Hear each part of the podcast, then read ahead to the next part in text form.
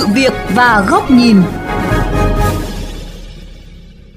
Thưa quý thính giả, thời gian qua nhiều người dân đã tự ý cho mình quyền để dạy dỗ các đối tượng trên mạng như rất nhiều người kéo đến nhà nam thanh niên đánh nữ sinh sau khi va chạm xe máy ở Bình Dương.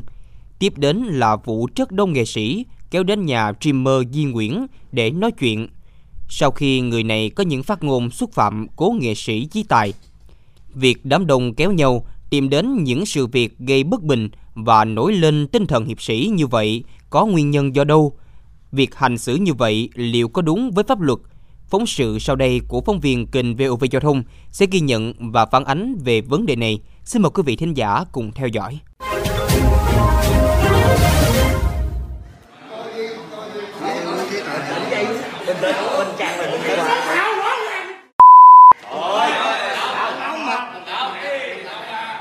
Những âm thanh quý vị vừa nghe được chúng tôi trích ra từ một buổi livestream trên mạng khi rất đông nghệ sĩ phẫn nộ kéo đến nhà Kim Mờ Duy Nguyễn để nói chuyện liên quan đến vụ việc chủ chuỗi phòng tập gym này đã có những phát ngôn phản cảm trên mạng khi nói về tang lễ của cố nghệ sĩ Chí Tài.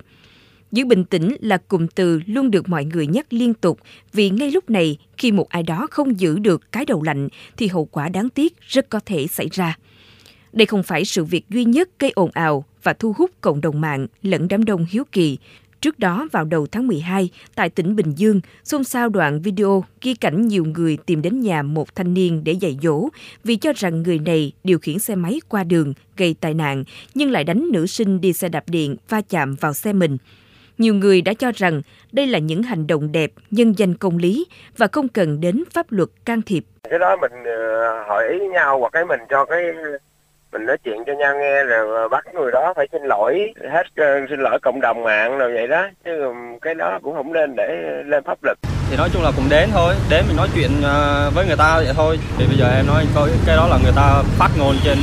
truyền thông thôi mà chứ đâu có phải là luật pháp gì đâu mà để mà pháp luật xử lý. Tuy nhiên việc hàng chục thậm chí hàng trăm người tự xưng là 500 anh em mạng xã hội tụ tập để xử lý những chuyện bất bình đã và đang gây lo ngại cho dư luận xã hội. Những hành vi tự phát này nghe có vẻ rất chính đáng là bảo vệ công lý, nhưng cách thức hành động lại gây mất an ninh trật tự trên địa bàn, ảnh hưởng đến không ít người dân phong trào này kia thôi chứ không có giải quyết được cái gì đâu trái còn khiến ờ, lực lượng chức năng phải canh giữ ở đây rồi bất tiện sinh hoạt nó cản trở đường xá lưu thông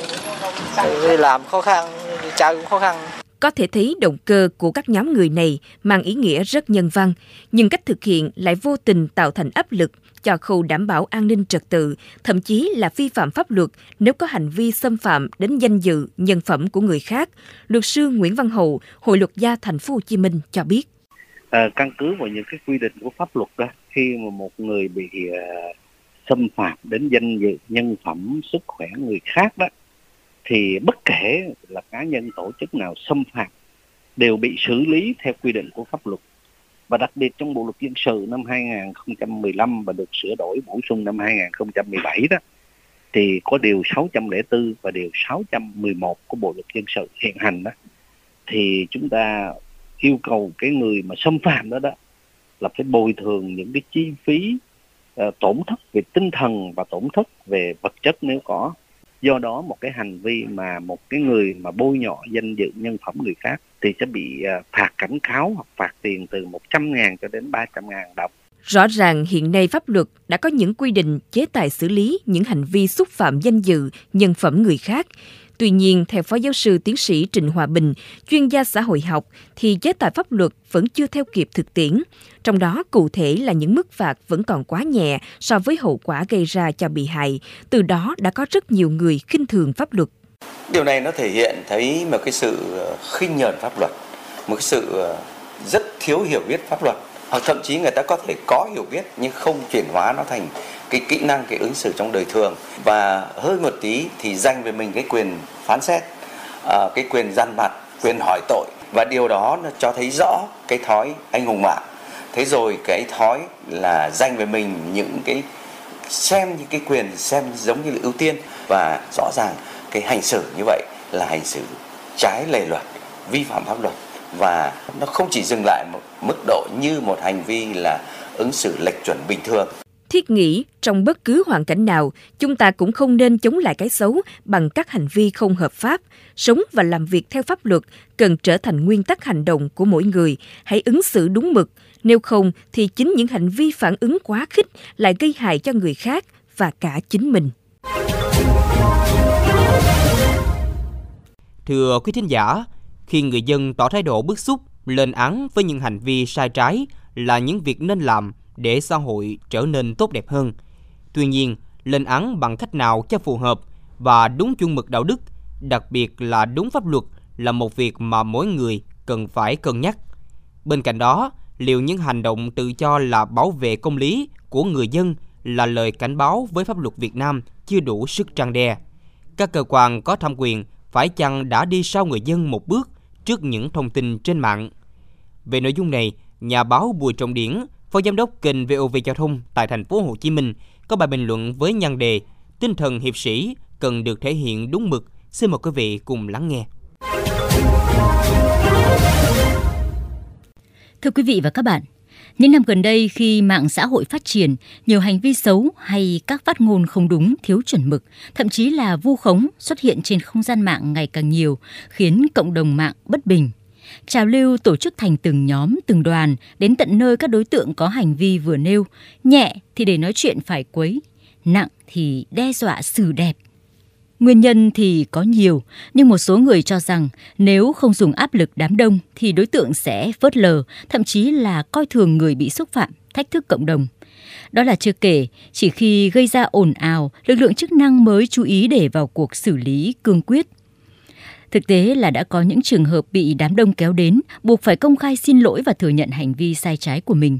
Nhưng điều đáng nói là đa số các vụ việc đều kéo theo hệ lụy là gây ồn ào, thậm chí là mất an ninh trật tự khi đám đông tìm đến. Đó là chưa kể các vụ việc này thường được livestream với hàng ngàn lượt người theo dõi, không gian mạng trở nên sung sục khí thế của những cuộc trấn áp mang màu sắc tập thể, khiến nhiều người không khỏi lo lắng, bất an.